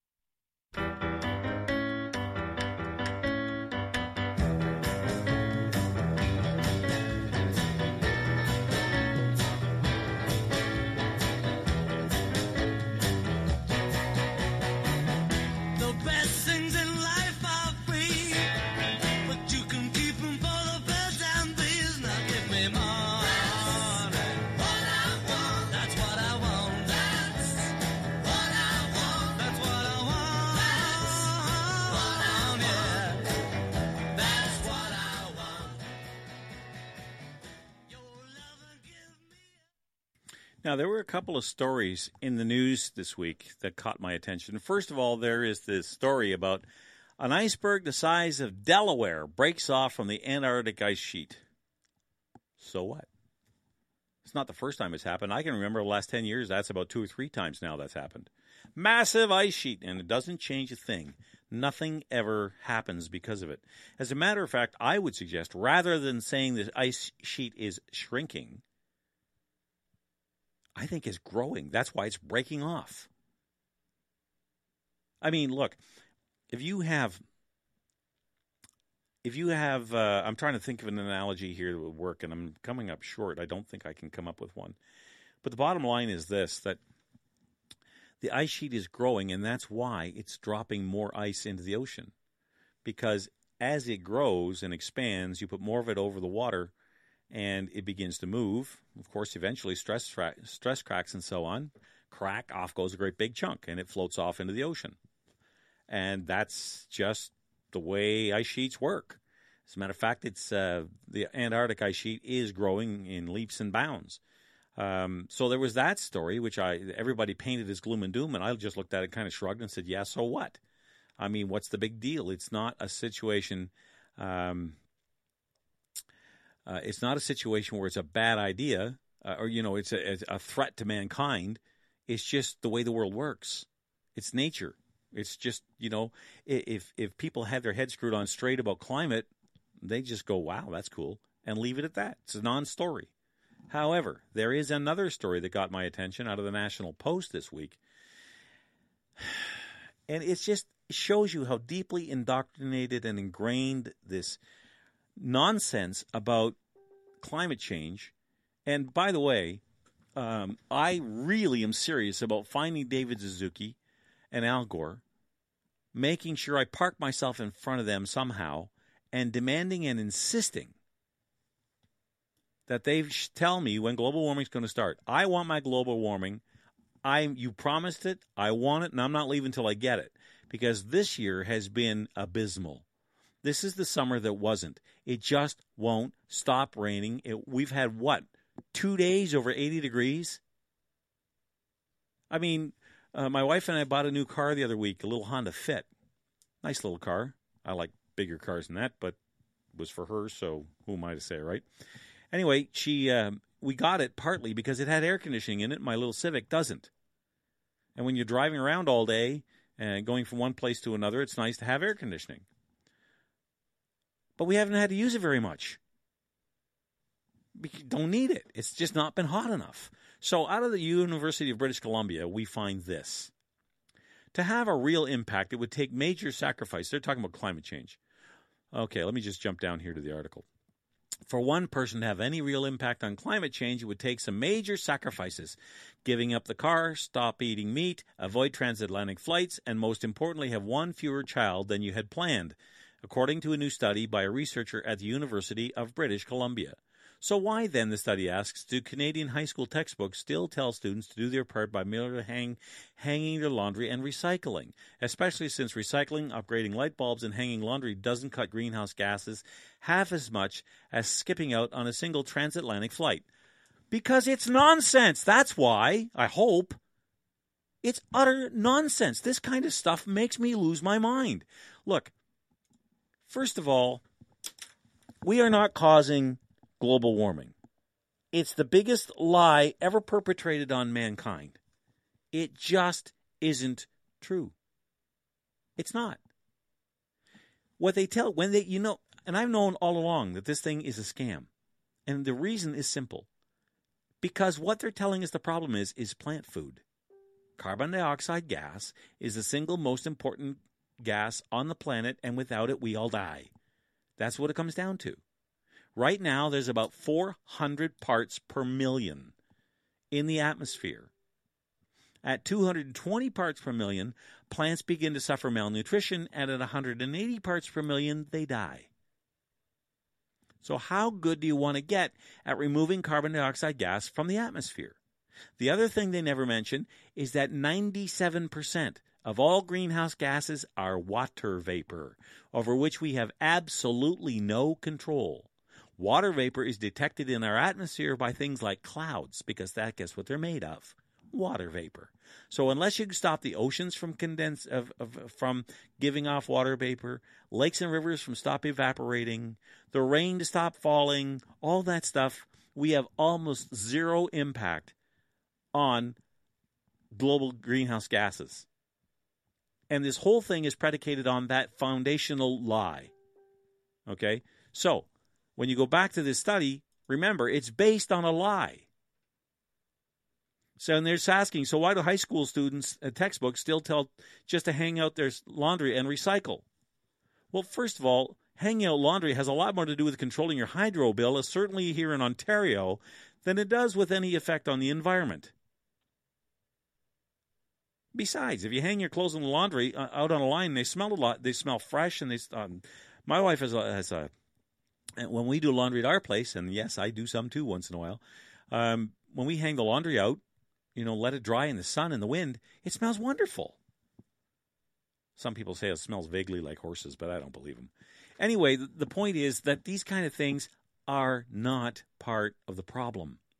Recycling is another scam. If recycling made sense, they would pay you for your recycling. Did you ever stop and think about that? Why is it recycling is mandated by law? Mm, by law in most cases. But why do they make you do it? When you go to the store and you buy a bottle of pop, you know, a two quart bottle of pop, or let's say a gallon jug of milk, do you buy the milk or, eh, or do you buy the milk or do you buy the milk in the jug too? You don't put a deposit on the jug and then bring the jug back later, do you? And no, that doesn't make any sense. Don't get started on that. But the point I'm making is you buy the package and the goods. They both belong to you. So why then, when you're finished with one part of that equation, do you give the other part away for free? If there's value in it, as much as they say that there is, then let them buy it from you. You paid for it on your end. Why should you not be compensated for it on the other? Because nobody would do it because there's no money in it. It's not nearly as valuable as they as you think it is. The vast majority of recycled items ends up in the landfill. They never make it to a recycling plant. There's a very narrow market for recycled plastic. Most of most of your plastic products, especially things like helmets and you know and safety equipment, have to be made from virgin plastic. And we're not running out of plastic anyway. So why would we if you're going to take plastic and do anything with it, burn it. I don't mean in your fire pit. I'm talking about in a high efficiency incinerator. It's nothing but hardened gasoline. This water bottle I have right here is made of fossil fuel. It doesn't look like fossil fuel right now, but it went through a process. It went from crude oil into a thin plastic. They molded into the shape of a bottle, filled with water, put a cap on it, put it in a store, and it got bought. Now, when it was paid for, whoever bought it, in this case, John, I snuck one from his fridge. I'll tell him later. Um, but the the point is, if it was me that bought it, whatever the price of the bottle is, whatever the price of the water is, let's say it was $1.99, whatever it is, some of the price of that goes for the bottle. So why should I give it away for free? I paid money for that. You want it? Buy it. I'll sell it to you. I'll even be reasonable. Give me a nickel for it. And the reason they don't do that is because what ends up happening to these is they end up in the landfill. Nobody can use them, nobody wants them, but the government wants you to jump through the recycling hoop anyway because that's the politically correct thing to do. As far as I'm concerned, I, I you know what I, I drink bottled water too. I'll be the first to admit it. But if I'm going to drink water, if I have a choice between my tap water and this stuff, this stuff loses. I'll drink the water out of my well any day. It's delicious. Anyway, with that being said, this is all part of this, you know, this environmental indoctrination that we are constantly barraged with. And I grow so tired of that too, that we just can't we just can't seem to have any kind of ability to engage people rationally. There's so much um, emotion wrapped up in the environment. You know, well, if you don't believe in global warming, obviously you hate the planet. Whoever told you that? I just don't think, even if I did believe in global warming, that the arguments presented or the solutions presented are actually do, would do anything to solve the problem. Have you ever seen a strip mine for rare metals that they make solar panels out of? You think the oil sands look bad? Do a little Google Earth search and have a look in China and see what those rare earth mines look like. And you tell me which one's worse. All because you want to sleep good at night. I did my part to save the planet. I'm such a good person. I can sleep now. And off you go to dreamland. You know something, folks? I am all about a clean environment. I like clean water. I like having a land I can grow food on that isn't that isn't toxic, and I like fresh air. I think everybody does, but I think we're already there. I think we're already at that point. There's only no matter what we do, no matter how hard we try, we are always going to make some form of pollution. Somehow, somewhere in the process, you're going to make things dirty but just like your dishes, there's a level of cleanliness that is acceptable. You want to scare yourself? Do your dishes and then put them under a microscope and look at all the bacteria that's still there, even when they look perfectly clean. There's a certain level, you see, out of sight, out of mind, right? You don't see it, so it doesn't bother you. It's, the, it's just the way the process works. I'm not trying to make excuses. I'm just saying that if you look at things from a pragmatic point of view, how much cleaner can we make our environment? Yeah, you know what? Even as I say that, I know there are certain areas where we could do a lot of work. About five or six years ago, there was a huge fire at a at a um, tire recycling plant down in in Hamilton. It burned for weeks. It burned for weeks Because once rubber starts to burn and you've got a mountain of it, very difficult to put out. And they soaked that with everything they could think of. Think of the toxins that ended up in the lake because of that, because everybody wants to recycle, right? So we got to recycle these tires. Well, let's put them in a big pile and we'll recycle them as we need them. Well, they caught fire. You think that didn't? If we were putting them into an energy efficient, uh, high efficiency incineration plant, there would be no pile of tires to burn. There would be no need to put them out with exotic chemicals that will do who knows what to the human body if you consume enough of it in your drinking water. So don't believe this kind of stuff when it comes to stories like this one out of the National Post. I'm not faulting the National Post. I'm faulting the the University of of uh, U, uh, of British Columbia, who says the biggest impact you can have on on global warming is having a, one less child. We already have a demographics problem in this country. Our birth rate at the moment, at least the last time I looked, is 1.47. The replacement rate, folks, is two. You need at least 2.1 children to maintain your population, never mind grow it. Do you want to know a country that has a population of a, a birth rate of seven? It's called Yemen. Now, it's not a hellhole because they're having seven children. It's a hellhole because it's a hellhole. But there was an empire built on the backs when when let me put it to you this way. When Britain had a birth rate of 5 or 6, they were able to conquer half the world and and put in place one of the most successful and prosperous empires the world has ever seen. It's not how many kids you have that's the problem. It's believing the lie that's the problem. You can't simply. Stephanie, I couldn't agree with you more. She just put up, stop living in a city. Oh, man. Uh, breastfeed your kids till six or seven? Well, okay. If you want to, that's your choice. anyway, but I'm tired of, of being preached to by people who don't have any kids because I have eight. I wouldn't sacrifice any of them. As a matter of fact, I think I contribute far more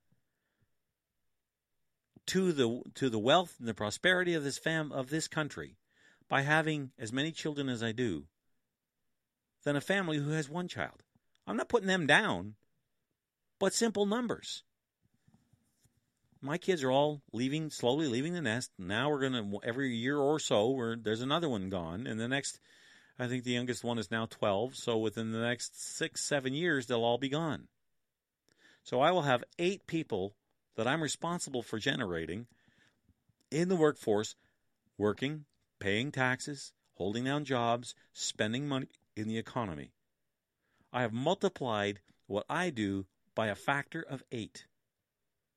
And that is going to have a positive neg- a positive impact on the economy. Now, not everybody can have eight kids. Not everybody wants eight kids. There's a lot of people out there I wouldn't recommend have eight kids. There's some people I know have a lot more than that. But you ought to have at least two. You know which number I think is reasonable? Three, maybe four. We got the four, so let's try that again just to make sure we got it right. But three or four is a great number for one for part of the and part of the reason is this. You have children who are growing up and as they grow up, they're going to learn how to be parents before they need to be parents by taking care of their younger brothers and sisters. Hard to do that when you've only got one child. Now, parents can raise very healthy, well adjusted children in a one child home but the chore the, the the difficulty level is much higher because you don't have anybody that they can learn from or learn on by you know hands-on experience like if you if your son or daughter is 9 or 10 years old they can't learn how to change a diaper because there's nobody there to change the diaper for okay so the parenting skills have to come later it's easier learned when they're young and they can and they can find out what it's like to look after a child before they have to have their own.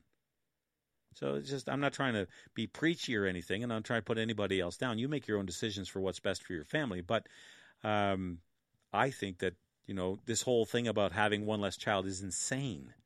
We should be encouraging people to have more kids. Then we wouldn't depend on immigration so much, because we could have our own. What do they call it? Old stock. Yeah, I love that phrase. Old stock children. Okay, time for the last commercial break, and when we get back, we'll wrap them up. We'll be right back after this.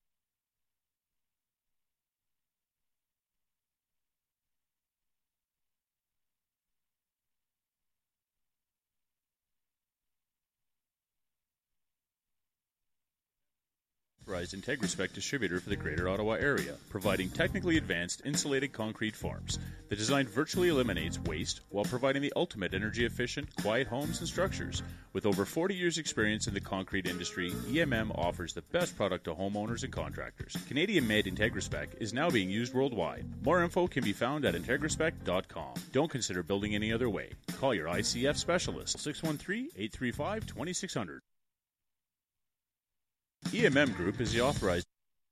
Ron Ron Barr, General Manager and CEO of the Greater Ottawa Truckers Association, the voice of independent truckers in the Ottawa area, and proud supporters of Nick at Night. Every day we go to work to help build a better Eastern Ontario, and safety is our top priority. Every start of the shift, our drivers perform inspections on their truck, so we ensure that our drivers go home to their families each night, and you, the public, have confidence that the big truck beside you is safe. If you have any issues relating to any size truck, I encourage you to contact me at 613 738 1639. Let's build a better, fatality free Ottawa together.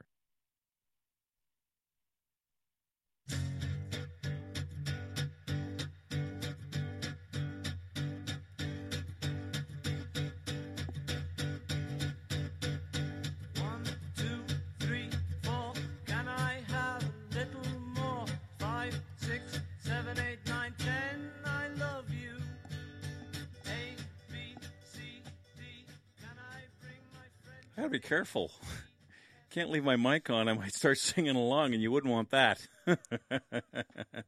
okay, welcome to the final segment of the at Night Show, folks. Let me just kind of wrap up where we left, where we started off with this whole thing about uh, respect for our elders, uh, the kind of abuse we're seeing in the city of Ottawa and across the province. I'm not going to uh, pick on Ottawa in and of itself. It certainly has its problems, but it's not alone. There's plenty of places where this kind of stuff goes on. And the fact is that if we don't take care of our elders, if we don't show them the respect we deserve, what does it say about us? What kind of society have we become where people become disposable when they're inconvenient? Now that's that attitude has been growing for the past 40 years and the it's becoming more and more prevalent all the time. It's a trend we need to reverse. One of the things I I like about indigenous cultures is their respect for their elders. Uh, you know, they they have a, a an attitude where that's where the wisdom is, if I could put it that way. And I think it's about time we took a page out of that book and recognized that just because you're old does not mean you're useless or have no value. You know, if we spent more time talking to people who have already done what we're trying to do, we might avoid some mistakes because we could talk to them about the ones they made when they were younger. Because everybody makes mistakes and they all learn from them. But it's a wealth of information we're not tapping into. And I think it's a, it's disgraceful the way that uh, a lot of people are treated. I think it's reprehensible the kind of people who would do this. Not everybody by any stretch. Like I really mean it when I call working in a, a retirement home angels work because of the kind of character it takes uh, to treat these people with dignity to help maintain to help maintain their dignity and to show them a level of respect. It takes humility. It takes a sense of selflessness. I call it, if I could boil it down into one phrase, you have to have a servant's heart. You have to care more about the individual that you're looking after than you do about your sense of ickiness or about, you know, whatever your personal feelings are about having to do that. You know, set that all aside. Start thinking about the person you're trying to help, not how you feel about wiping an old man's bum. That's crude way to put it, but I really think that kind of puts it all into a nutshell because they didn't ask to be put in this situation. Nobody wakes up in the morning when they're 20 and says, you know, when I'm 87, I want to be in a wheelchair, mostly incapacitated, and I want somebody else wiping my butt for me because I won't be able to do it myself. That's my future. That's where I want to be. Nobody wakes up and says that. You know, at, at 20, they don't even think they're going to make 25, never mind 85. But as you get older, one thing you learn is you're getting older and that your body starts to slow down. You can't do the things you used to do. You know, um, I know I certainly can't do the, some of the things I used to do when I was a kid. Maybe that's a good thing because some of the stuff I used to do shouldn't have been done in the first place.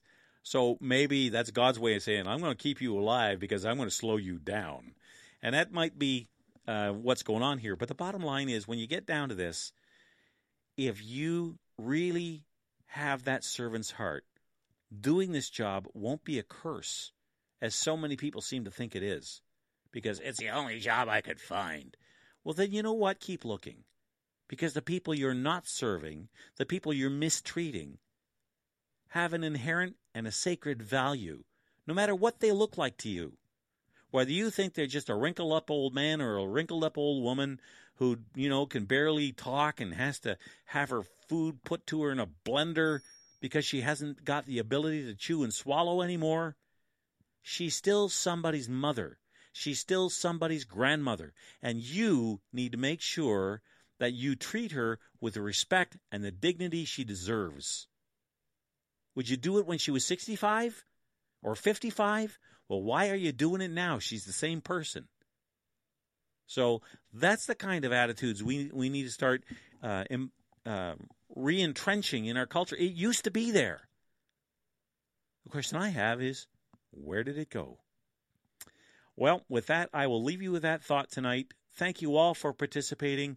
Uh, we'll get this. Uh, still struggling with some of these phone calls. Uh, we'll uh, work on that and see if we can figure out where that little gremlin is because it used to work and I want it back because I like talking to you guys directly. Uh, with that, I'll wish you all a good night. Ubi caritas et amor, Deus est. Good evening, God bless. Don't let anything disturb your peace, and may you have a fair wind in a following sea.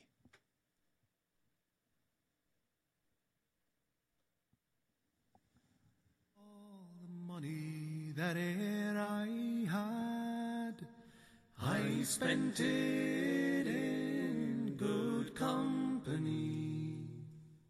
And all the harm I've ever done, alas, it was to none but me.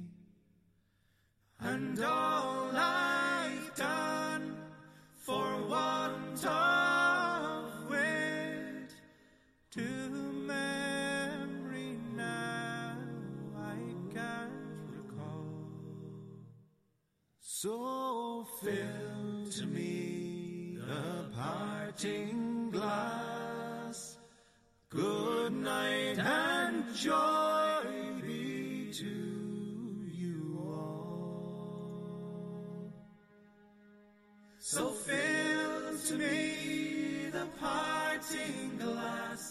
and drink a health whate'er befalls.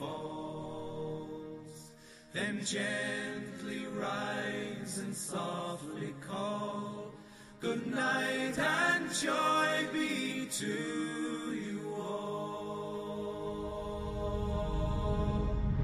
Of all the comrades that e'er I had, they're sorry